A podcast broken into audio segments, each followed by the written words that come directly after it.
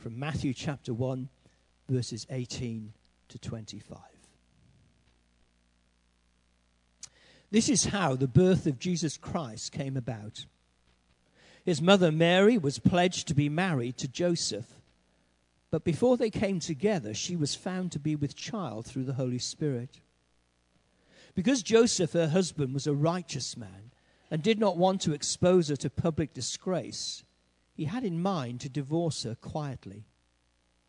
But after he had considered this, an angel of the Lord appeared to him in a dream and said, Joseph, son of David, do not be afraid to take Mary home as your wife, because what is conceived in her is from the Holy Spirit.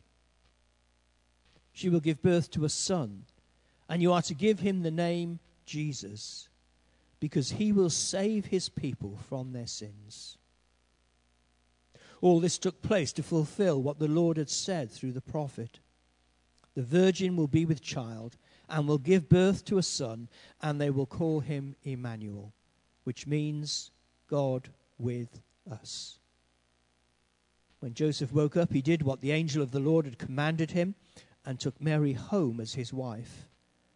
But he had no union with her until she gave birth to a son, and he gave him the name Jesus.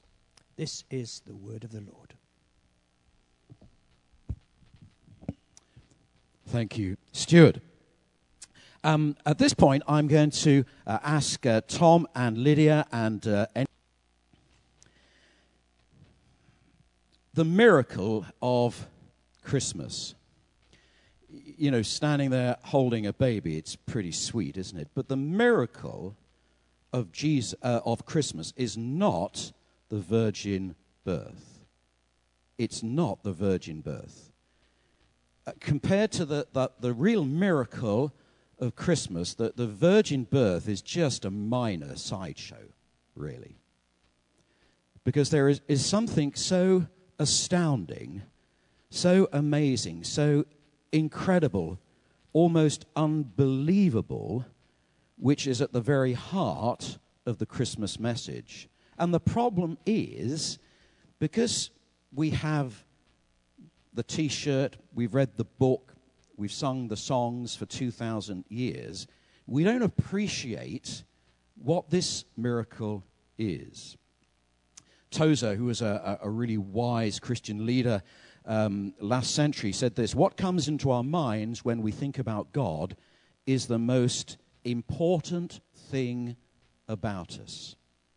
And the, the problem is, and I'm speaking of, of, of the church, so often, our view of God, our thoughts of God, come from all sorts of places rather than the Bible itself. The, the, at the heart of the Christian faith is a God who says, You cannot know me by yourself. You cannot know me. In other words, I myself have revealed who I am. And the Bible um, tells us the character of who this God is. And so often today in our culture, God becomes some sort of buddy, a kind of Disney esque figure. And yet, the full revelation of who God is is actually a very fearsome thing. You know, in the, in the Old Testament, people knew that if they saw God, they would not live. Coming close to God um, provoked in equal measures a, a sense of longing and love, but also of fear too. This God is God-like and is so different to us as to make any contact between this awesome, holy God and us seem impossible. Apologies to those who've heard this before. Yuri Gagarin, 1961, first into space. Now, the Soviet Union at the time, the, the official doctrine was atheism. And, and, Yuri Gagarin famously said, as he went up, first human ever uh, to go into orbit, he looked around and he said confidently, There is no God. C.S. Lewis, uh, just before he died, wrote an essay in response to this called The Seeing Eye. And in it he said, Hey, wait a minute. If there is a God, you wouldn't relate to God the same way someone on the first floor relates to someone on the second floor. Now, in our house, if Kate is upstairs and I want to communicate to her, I shout. Normally, there is no response. So I shout louder. And then I might hear some sort of muffled reply, which is pointless. I can't hear her. So I'll shout even louder. And sometimes we kind of think that, well, God's a little bit like that. He's up here, I'm down he- here. So I'll kind of shout louder. I'll do things. But Lewis said, you don't find God by going up higher in your own space. If that was the case, churches would be at the top of skyscrapers, wouldn't they? If God is our creator, then we would relate to God not as a person on the first floor relates to a person on the second floor, but the way Hamlet relates to Shakespeare. Now, follow this illustration. Hamlet somehow in the play becomes self aware and thinks, oh, I, I want to know who this Shakespeare is. Now, that's ridiculous, isn't it?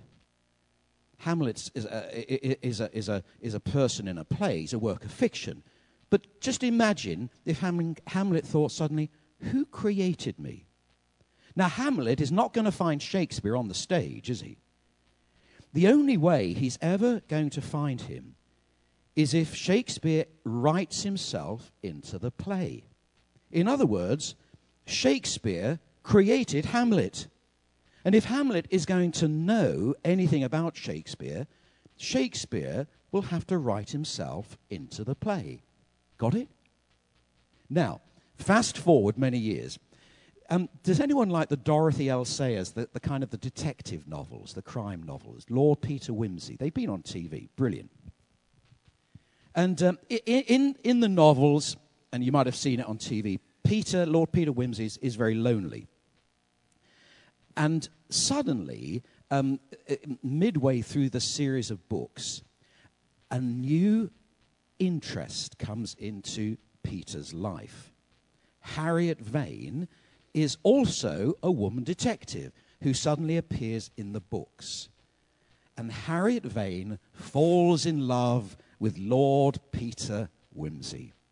They get married and they live happily ever after. After three, one, two, three. Now, the interesting thing about Harriet Vane is people have noticed that actually Harriet Vane, this person in a novel, bears an uncanny resemblance to Dorothy Sayers, the writer. In fact, Harriet Vane, this work of fiction, seems to be autobiographical and shares um, a lot of the backstory and a lot of the characteristics of the woman who actually created her. It's as if, actually, Dorothy Sayers looked into the world she'd created and she saw this person she wrote about had created a work of fiction and felt sorry for him. And so she writes herself into her own books to save him, to love him. And that is exactly what God has done for us. The word is incarnation.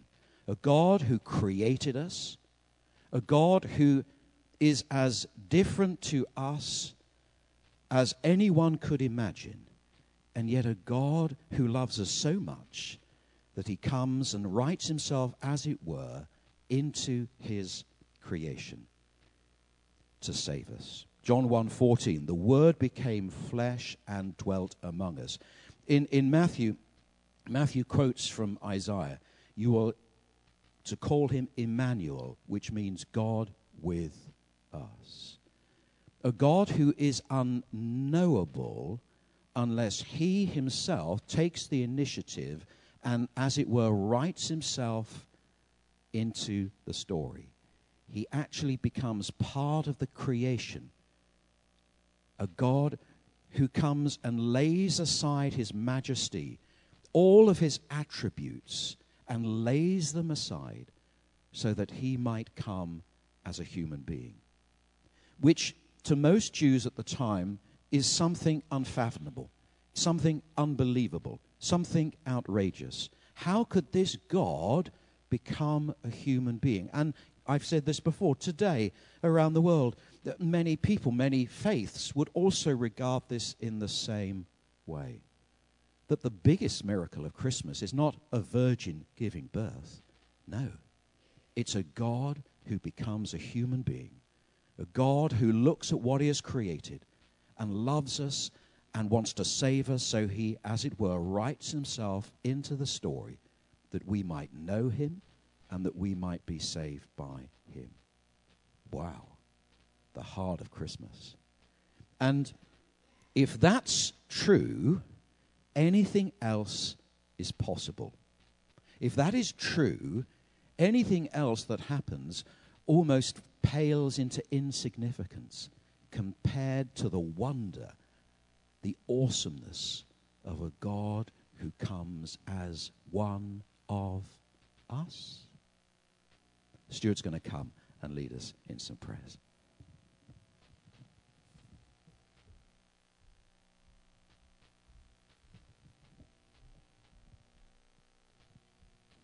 So let's pray.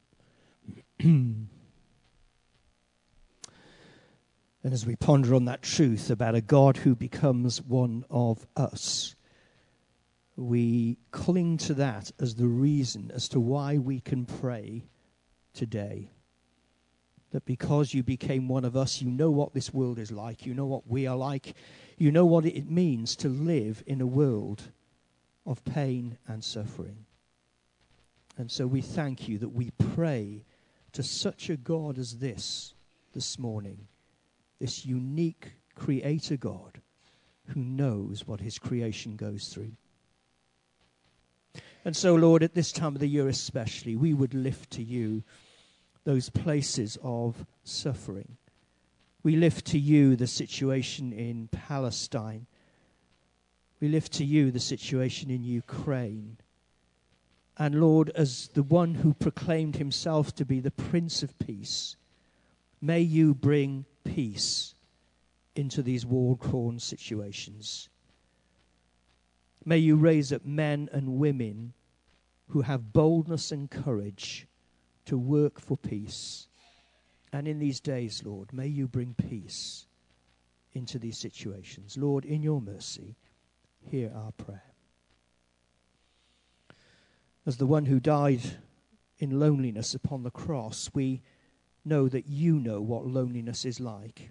And so we pray for those who are lonely this Christmas, for those who are on their own, for those who are missing loved ones. And we pray that there will be those of your people who will support and encourage them. We pray for all those who will be going out sharing Christmas meals and friendship tomorrow through the ministry of Silver Cords. And we ask that they may be a blessing to those who are lonely at this time of the year. Lord, in your mercy, hear our prayer. And Lord, we pray for ourselves. For those of us who have the privilege of having family and friends around us, we pray that that might bring us joy. For those of us who are comfortable with being in our own company, we pray that we may find joy there too. But most of all, may we be able to see the joy that you want us to know at Christmas, the indescribable joy of knowing you as our Savior and as our Lord. And so may the next day or two, especially, be a time when you bring peace, when you bring friendship, when you bring joy. But most of all, a time when you bring the Lord Jesus Christ into the center of our lives, the center of our celebration that we might focus on him. And we ask all this for your glory. Amen.